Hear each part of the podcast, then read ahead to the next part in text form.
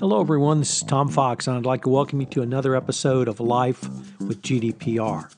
This is the podcast series where, together with Jonathan Armstrong, partner at Cordery Compliance in London, we take a look at data privacy, data protection, and all issues related to GDPR, the English data protection law, and data protection and data privacy laws in the United States. It's a podcast that every compliance practitioner needs to be a, listen to and be a part of the discussion going forward for this most important issue in compliance today. I'm Tom Fox, the Compliance Evangelist. Life with GDPR is a part of the Compliance Podcast Network. Hello, everyone. This is Tom Fox, back again for another episode of Life with GDPR with compliance, pri- uh, excuse me, with data privacy, data protection expert Jonathan Armstrong from Cordery in London. Jonathan, welcome.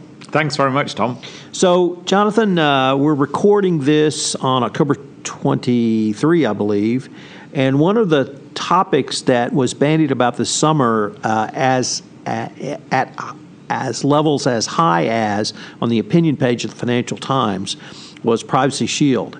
And where uh, this may be an issue that most practitioners are not as concerned about because it seems to be at a political level, I think the implications for the data privacy, data uh, data protection practitioner are quite significant. So I was wondering uh, if you might give us uh, kind of an update on where we are. Sure, yeah, and, and I agree with you that this is potentially very significant indeed.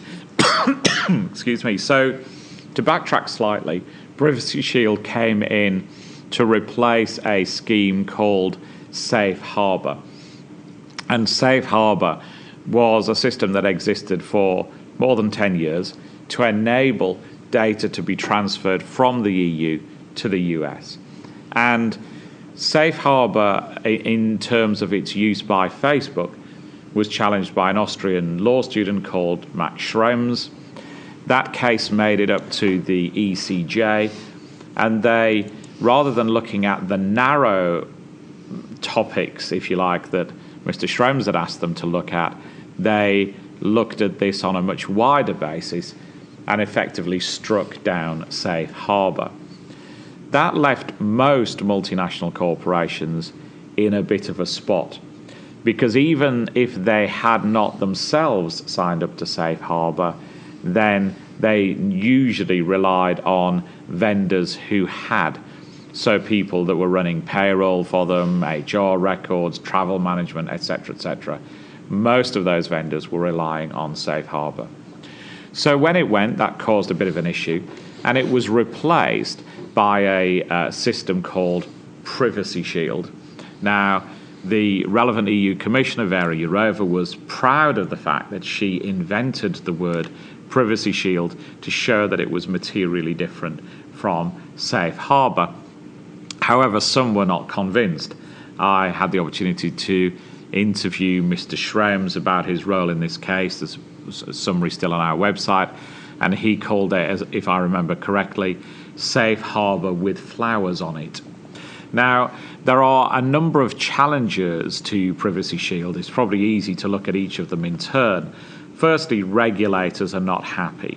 German regulators, in particularly, uh, in particular, are not happy, and some have asked the German government to give them the right to bring their own case directly to the ECJ, thinking that the ECJ will follow the same logic in the safe harbour uh, uh, case and knock it out completely.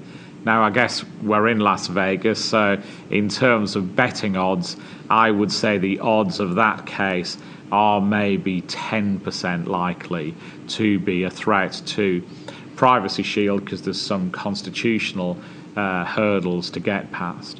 What is more likely, I think, is that privacy regulators join up together probably using this new EDPB, the European Data Protection Board, which was created by the GDPR regime, and uh, ask for safe harbor to be suspended or say that individual data protection regulators should assess the adequacy of each um, corporation's data transfer as if Privacy Shield didn't apply, or at least to uh, approach it with caution. I would have said that's a fairly likely result. uh, Vera Jourova went to see the EDPB uh, uh, at their last meeting. She was a late insert to the agenda. And that tells me that Vera Jourova's thinking is probably similar to mine, that there is at least a possibility, if not a probability, that the EDPB will um, decide that they want to dog in this fight. So if I was thinking percentage wise, I would say there's maybe an 80% chance uh, by the way, these are not legally binding percentages, and and uh, this doesn't constitute legal advice. I'd say there's an 80% chance that uh, you're not licensed to practice law in the state of Nevada. Thank you very much. that, uh, that the EDPB will intervene in in some respects. Now, as well as the sort of challenges from regulators, there's a lot of political complexity as well. So the um, European Parliament have been long-standing opponents, or many in the European Parliament have been long-standing opponents of the Privacy Shield scheme, thinking it didn't offer adequate protection. So Jan Albrecht, for example, an MEP, has done a lot of work in this area. Uh, some of it in conjunction with Mr. Schrems. They they, uh, they they chat between themselves. They find identity of interest, and an influential European Parliament committee called for Safe Harbour, so Privacy Shield, to be suspended from September 1, just gone.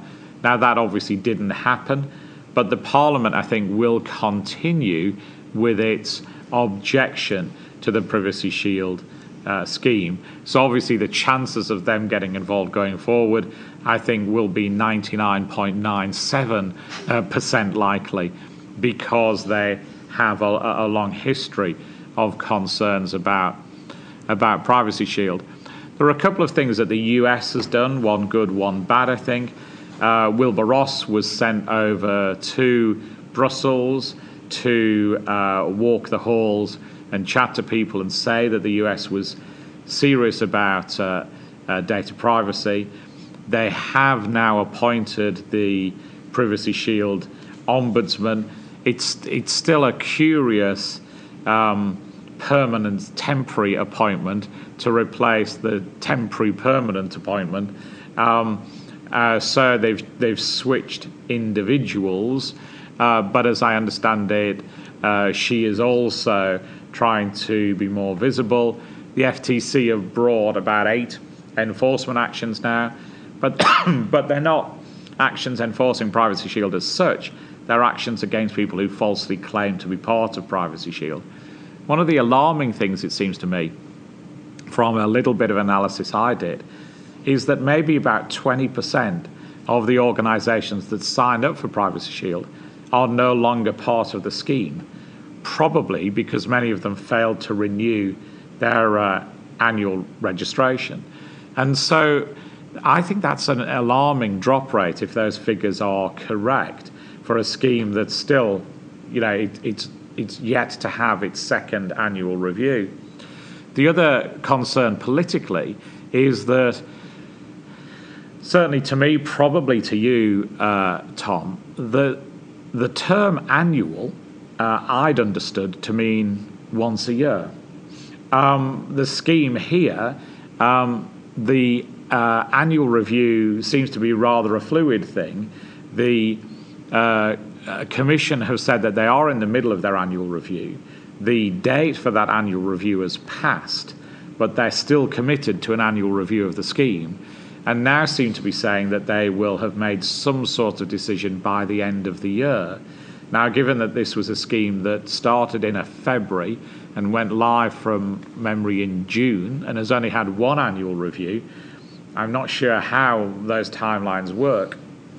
And that's, I think, unhelpful if um, the Commission, particularly, are trying to be seen to operate as if they were a business. Um, I think their attitude would be somewhat less sympathetic if, for example, a corporation subject to an annual uh, submission of its accounts decided to do it every 19 months because it was rather busy. I suspect they'd be less sympathetic to such a lapse in corporate governance. And it's a, it's, a, it's a shame that a regulatory system is not subject to the same uh, scrutiny.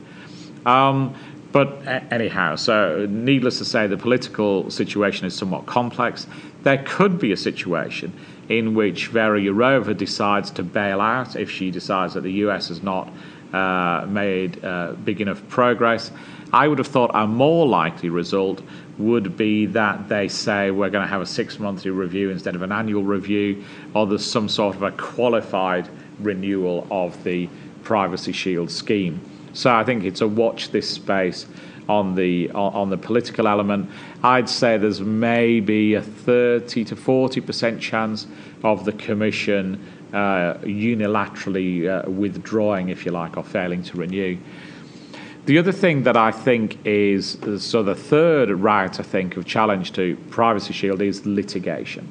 So we know that Mr. Schrems, uh, there is another complaint involving Mr. Schrems against Facebook, which is in a somewhat complex situation at the moment. It's a referral from the Irish domestic courts to the ECJ in much the same way as the original Safe Harbour case. However, my understanding is that there's a challenge going through the Irish courts to that referral. So the Irish courts will have to decide whether constitutionally they have the power to refer it to the ECJ. That may cause some delay, but it's in the list for the ECJ to hear the case. That my view would be that probably won't happen now till 2019. There are some other challenges kicking about, one from a French pressure group called uh, Le Quadrature du Net, um, one from an Irish pressure group.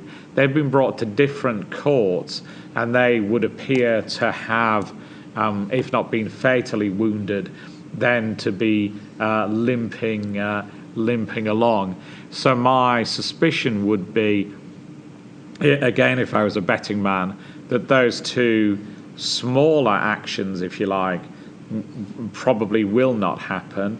But I think there is a, a, likelihood that the ECJ referral will happen, either from this current Schrems case or or elsewhere. I think the ECJ, uh, th- th- there'll be a willingness for the ECJ to hear that case. I think. Now, of course, we can't predict the result. It could be a differently constituted court that thinks differently.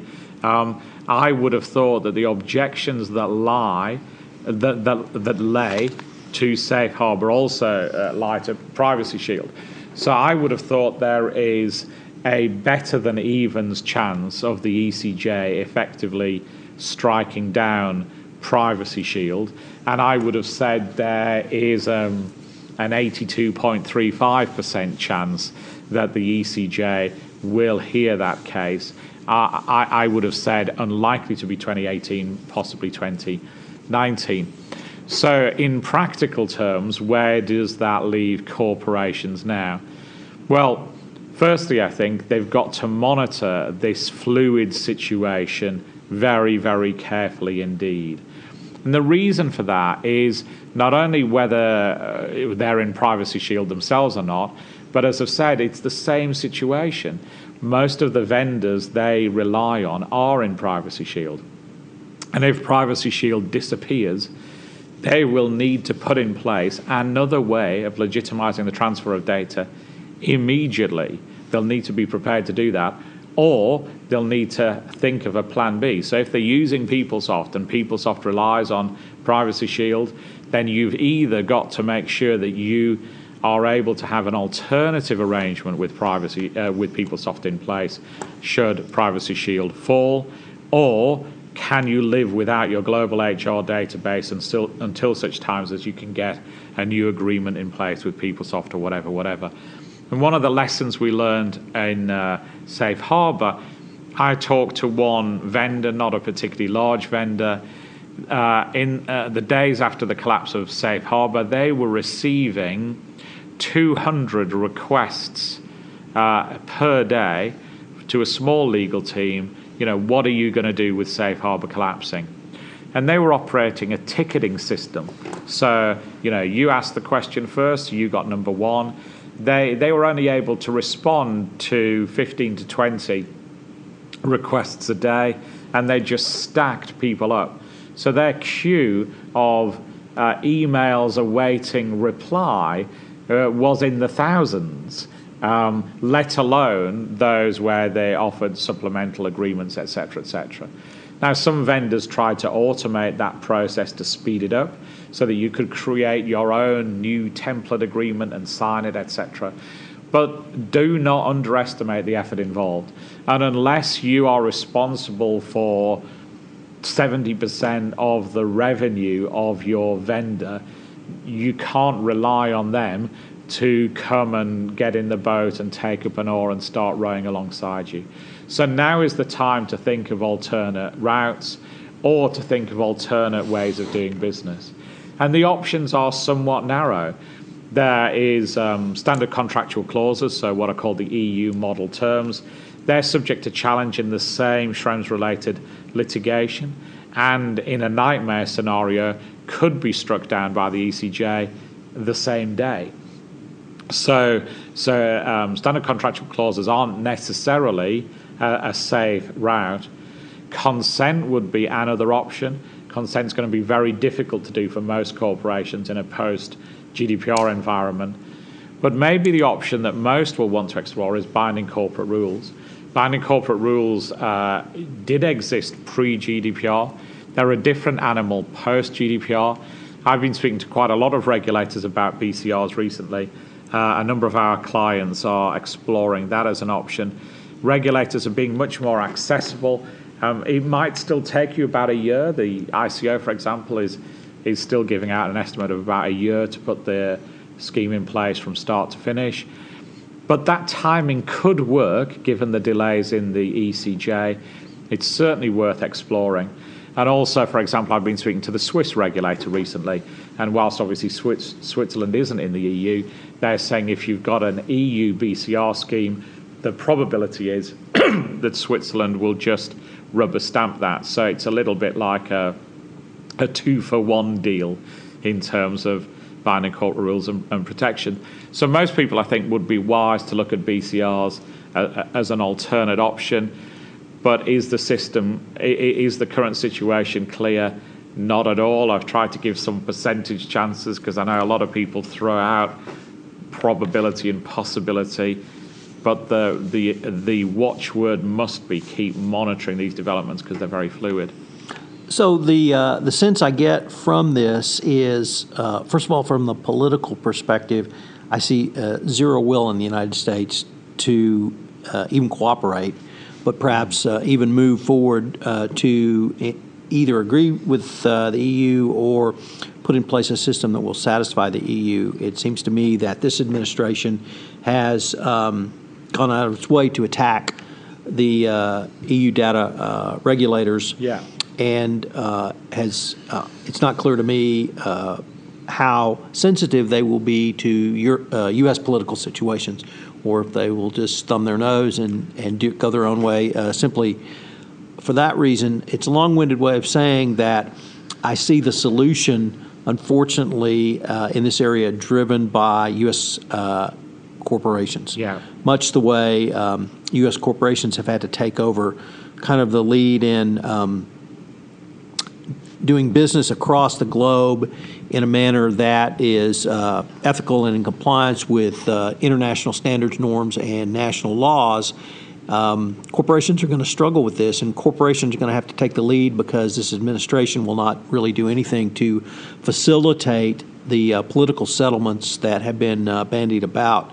And this means exactly as you ended that you must not only continue to monitor the situation, but you may must be proactively ready to, to jump in and put a solution in place for your corporation, even if it's a different solution.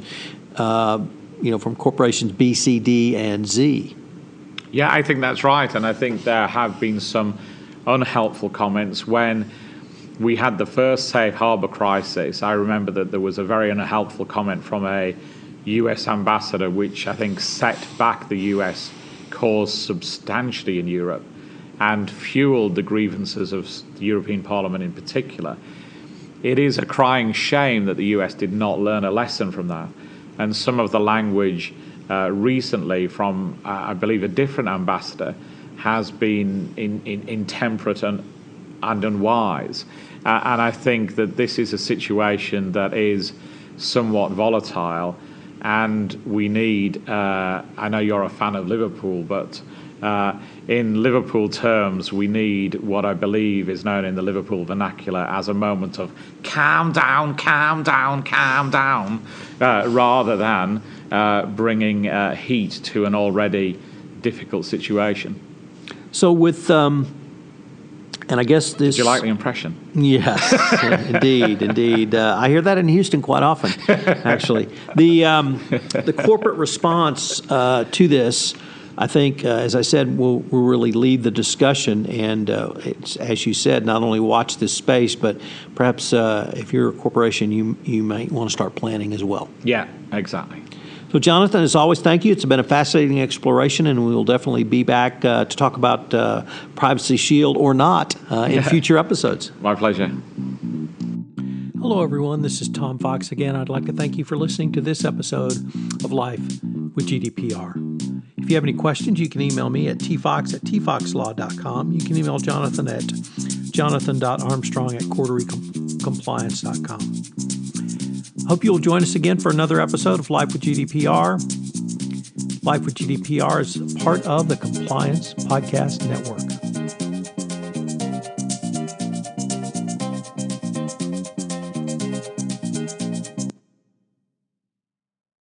This podcast is a part of the C Suite Radio Network. For more top business podcasts, visit c-suiteradio.com.